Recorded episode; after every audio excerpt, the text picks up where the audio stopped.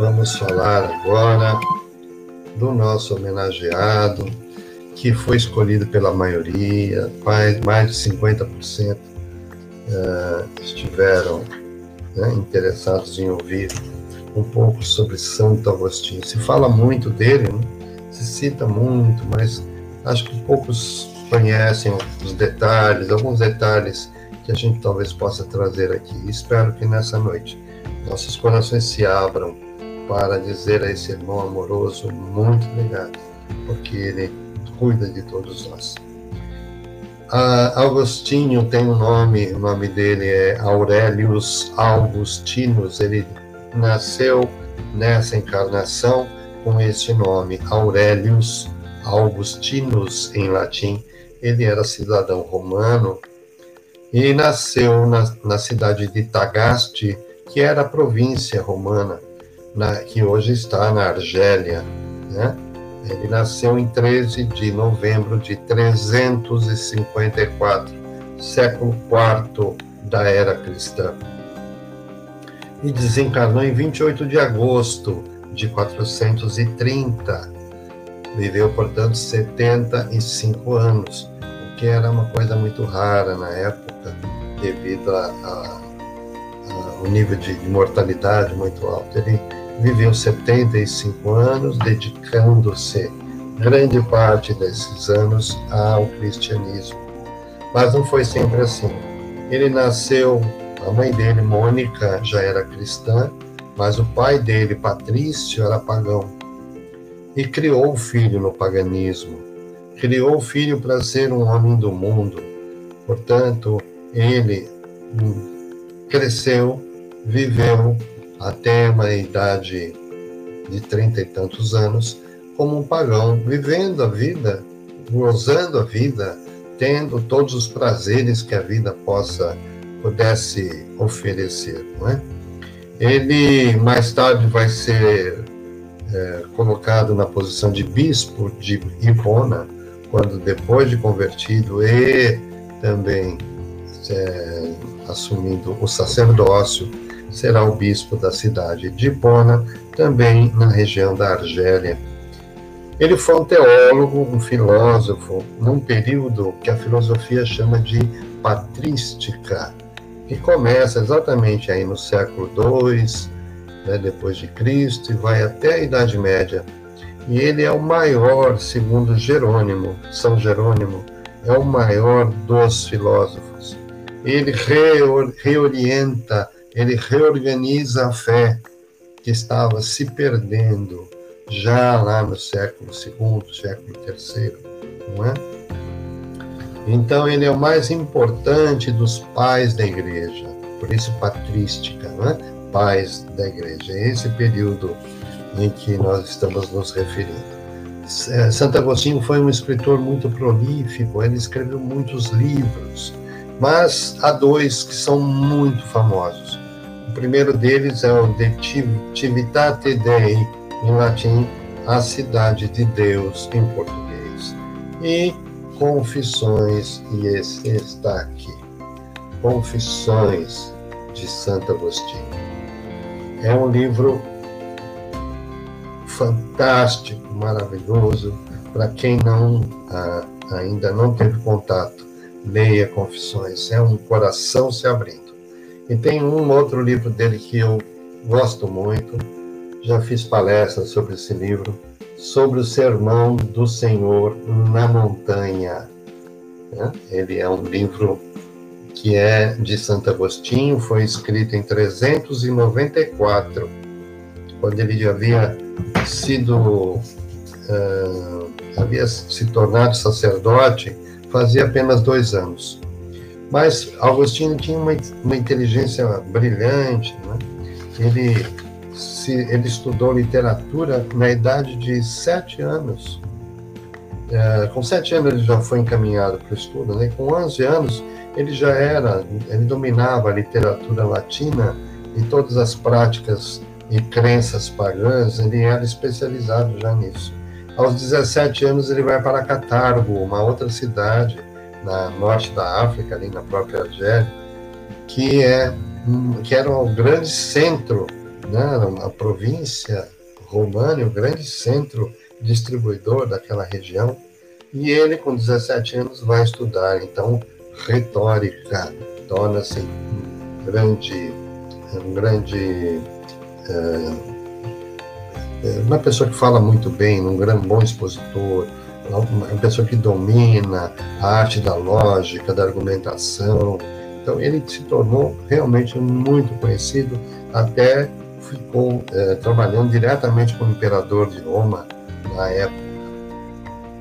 Ele, na sua idade, no seu momento, ele passa por um período de hedonismo. O que é o hedonismo? Né? Viver pelo prazer. O prazer é o bem supremo.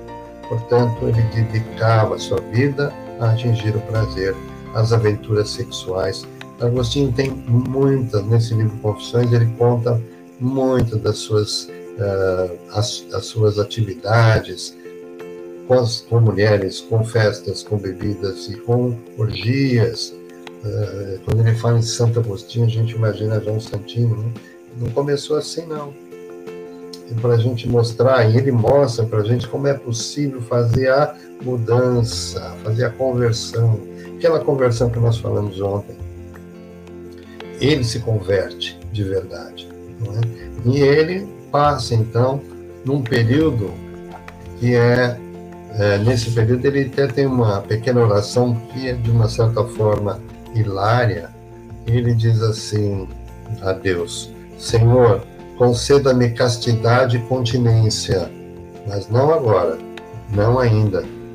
Quer dizer, mostrando que ainda queria viver o mundo, queria é, vivenciar os prazeres, né? Ele vai conviver com várias correntes filosóficas da época, o maniqueísmo e outras tantas, mas ele acaba no final tendo uma relação com uma mulher e dessa relação nasce um filho e esse filho é, chamava-se Adeodato e ele convive com essa mulher que não se casou com ela, ele, vivia um concubinato na época, era um crime danado, porque que está dentro da lei divina é casar na igreja, não é? Não era possível ter uma relação santificada se não tivesse sido abençoado na igreja. Então, ele teve essa concubina por mais de 13 anos, teve um filho com ela, de, chamado-se Adeodato, aquele que é dado por Deus. Isso quer dizer Adeodato. Em 386, ele vai se converter ao cristianismo. E esse momento é um momento bastante interessante. E eu quero ler isso para vocês. É esse um momento especial. Porque é a hora que nós vamos conhecer Agostinho no seu momento mais angustiante. Aquele momento que ele está assim, explodindo. E ele diz isso nesse livro, Confissões. Está no livro 8, item 12. É rapidinho.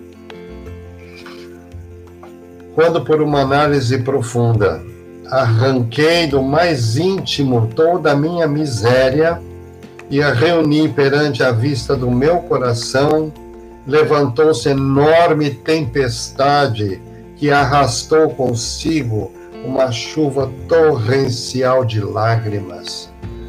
Olha a intensidade da angústia dele quando ele se vê, se sente, percebe dentro do seu coração, levantou-se uma enorme tempestade que arrastou consigo uma chuva torrencial de lágrimas. Para as derramar todas com seus gemidos, afastei-me de Alípio. Alípio, um companheiro dele da época, um amigo que estava com ele nesse momento. Então, afastei-me de Alípio porque a solidão representava-se-me mais acondicionada ao choro.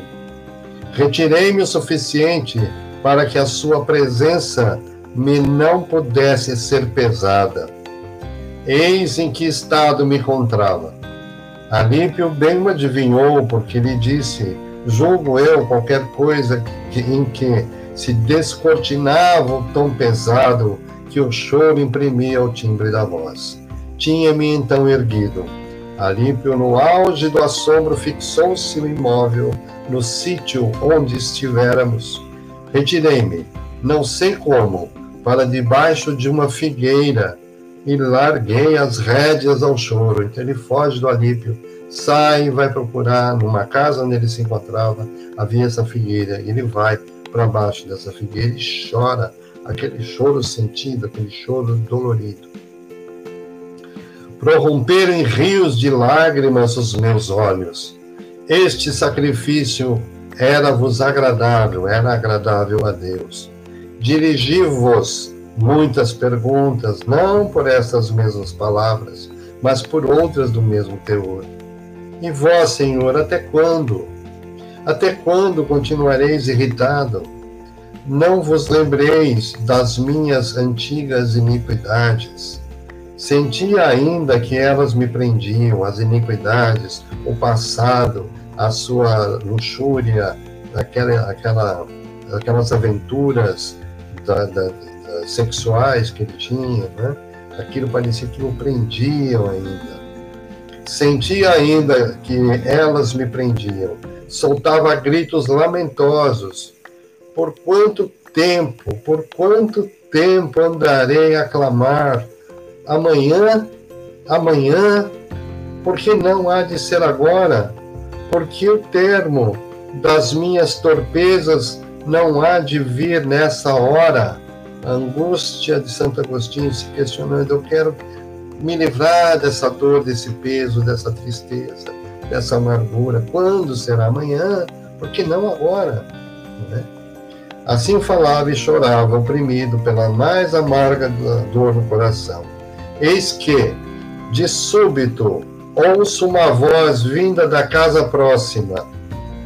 Não sei se era de menino ou de menina. Cantava e repetia frequentes vezes: Toma e lê, toma e lê. Pega, tomar, né? Pega e leia, pega e leia. Imediatamente, mudando de semblante, comecei com a máxima atenção a considerar se as crianças tinham ou não o costume de trautear essa canção em alguns jogos. Será que era uma coisa conhecida? Será que as crianças cantavam essa música? Vendo que em parte nenhuma a tinha ouvido, reprimi o ímpeto das lágrimas e levantei-me, persuadindo-me que Deus só me mandava uma coisa: abrir o Evangelho, ler o primeiro capítulo que encontrasse. Tinha ouvido que Antão, Santo Antão, como é conhecido, assistindo por acaso a uma leitura do Evangelho, fora por ela advertido como se essa passagem que se lia lhe fosse dirigida pessoalmente. Vai, vende tudo que possuis, dá aos pobres e terás um tesouro do céu. Isso Santo Antão ouvia do Evangelho. Abalado, voltei aonde Alipe estava sentado, pois eu tinha ali colocado o livro das epístolas de, dos apóstolos. Quando de lá me levantei, agarrei-o, abri-o e li em silêncio o primeiro capítulo em que pus os olhos não caminheis em glutonorias e embriaguez, nem em desonestidades e dissoluções, nem em contendas e rixas, mas revestivos do Senhor Jesus Cristo, e não procureis a satisfação da carne com seus apetites. Isso está na Epístola aos Romanos, capítulo 13, versículo 13. Isto caiu como uma bomba no coração de Agostinho, porque era tudo que ele fazia, tudo que ele tinha vivido, tudo que ele tinha passado, né? Aqueles prazeres, a vida sensual. Então isso caiu como um chamamento para ele. Aí ele diz: não quis ler mais, nem era necessário. Apenas acabei de ler essas frases, penetrou-me no coração uma espécie de luz serena, e todas as trevas da dúvida fugiram. Então, marcando a passagem com o dedo ou com outro sinal qualquer, fechei o livro. Esse é o momento da conversão de Agostinho. É o momento em que ele sente aquela luz adentrando o seu coração. É aquele momento em que ele colocou no ouvido a mensagem, em que aquilo entrou, que houve realmente a conversão. Ele não estava mais convencido, porque ele já estava, já era cristão, mas ele não estava convencido ali naquele momento. Quando ele lê as palavras de Paulo, ele realmente se converte ao cristianismo nesse exato instante. Veja que ele estava num momento de angústia, de dor, de sofrimento. Aquilo, aquela ebulição que estava dentro dele já prenunciava o momento da mudança. Muitas vezes as angústias que estão nas nossas vidas estão prenunciando a nossa mudança e nós não percebemos. Nós estamos como ele, ainda muito conturbados, e aí precisamos de uma voz que nos diga: Toma e lê, toma e lê. Vamos pegar o Evangelho, abrir e ler a mensagem que está lá, porque ela vem diretamente para os nossos corações. Santo Agostinho trabalhou muito o conceito de livre-arbítrio. Tem um livro inteiro falando sobre isso, onde ele explica que o mal não vem de Deus, porque Deus é perfeito, ele é bom, ele não pode criar o mal. Porque se ele fizesse isso, ele não seria bom. Então ele trabalha o conceito de que mal é a ausência do bem e que mal é uma ação decorrida do nosso livre-arbítrio que nós escolhemos e, portanto, quando escolhemos fazer o mal, estamos tomando a decisão de agir contrariamente ao bem e quando nós vamos no livro dos Espíritos, ele está lá respondendo a pergunta que Kardec coloca, dizendo o que é o bem e o mal. Ele diz: o bem é tudo que se aproxima de Deus, e o mal é tudo que se afasta dele. Está lá no livro dos Espíritos, Santo Agostinho nos falando de coração, né? É, Deus é, é bom e não pode criar o mal, não é isso? a pergunta 630 lá do, do Livro dos Espíritos, ele está lá respondendo: o bem é tudo que está de acordo com a lei de Deus, e o mal é tudo que dela se afasta. Trabalha também o conceito, na época, ele escreveu muito sobre a fé e a razão. Nós vamos encontrá-lo falando no Livro dos Espíritos sobre a fé raciocinada ele está no livro dos Espíritos porque ele compõe a equipe do Espírito Verdade, o Consolador prometido por Jesus, esse Espírito Verdade, que é aquele que instituiu, que organizou e coordenou a, a, a terceira revelação, que é o Espiritismo. Essa doutrina consoladora trazida por esse Espírito através de seus colaboradores diversos, sendo Allan Kardec um deles ali instituído, né, encarnado, e que trazia então as revelações da vida espiritual para todos nós. Santo Agostinho é um dos que mais se manifestam.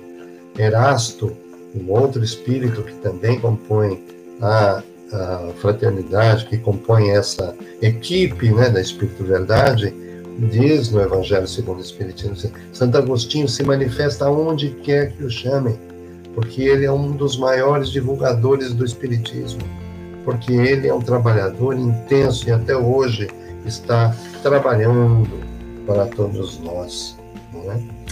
Ele faz também, agora, para a gente falar, porque já foi o tempo, que pena.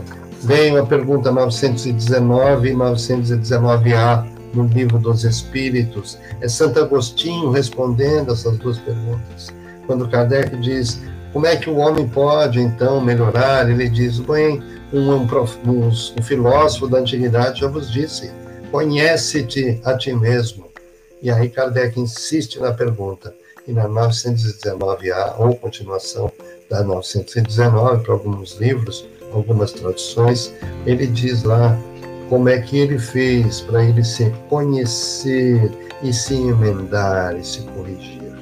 Leia essa pergunta e essa resposta, ela é bem interessante. E mais para perto da gente. Onde é que Santo Agostinho atuou? Dr. Bezerra de Menezes, como encarnado, como presidente da FEB, trabalhou muitos anos como espírita, como divulgador, tinha como seu mentor Santo Agostinho. Eles estão juntos, eles são espíritos afins, eles são espíritos conhecidos de longa data. Nós não sabemos de quando, mas eles estão juntos e trabalham juntos ainda, porque conforme a revelação feita a Edgar Armon e a dona Marta Galego Tomás, que ajudava Edgar Armon e toda aquela equipe de médiums que trabalharam lá na década de 40, 1940, com a revelação das fraternidades que atuam na Federação Espírita e que atuam em centros que trabalham com estas vibrações. Santo Agostinho trabalha na mesma fraternidade de Dr. Bezerra de Menezes, que é a fraternidade dos humildes, onde Dr. Bezerra é o líder dessa fraternidade. Santo Agostinho se agrega a ele nesse trabalho, trabalhando pela, por aqueles que pesquisam, que estudam, trabalhando por aqueles que estão fazendo ah, a necessidade de harmonizar o ambiente. Santo Agostinho está ali também ajudando nesse momento para aqueles que estão mais necessitados. Então, nós estamos hoje homenageando um espírito que não está lá longe, ele está muito próximo de todos nós. E nós rogamos a ele, em nome de Jesus, que possa estar sempre conosco, nos inspirando, nos amparando e nos protegendo. Recebe o nosso abraço, querido, ah, querido amigo Santo Agostinho.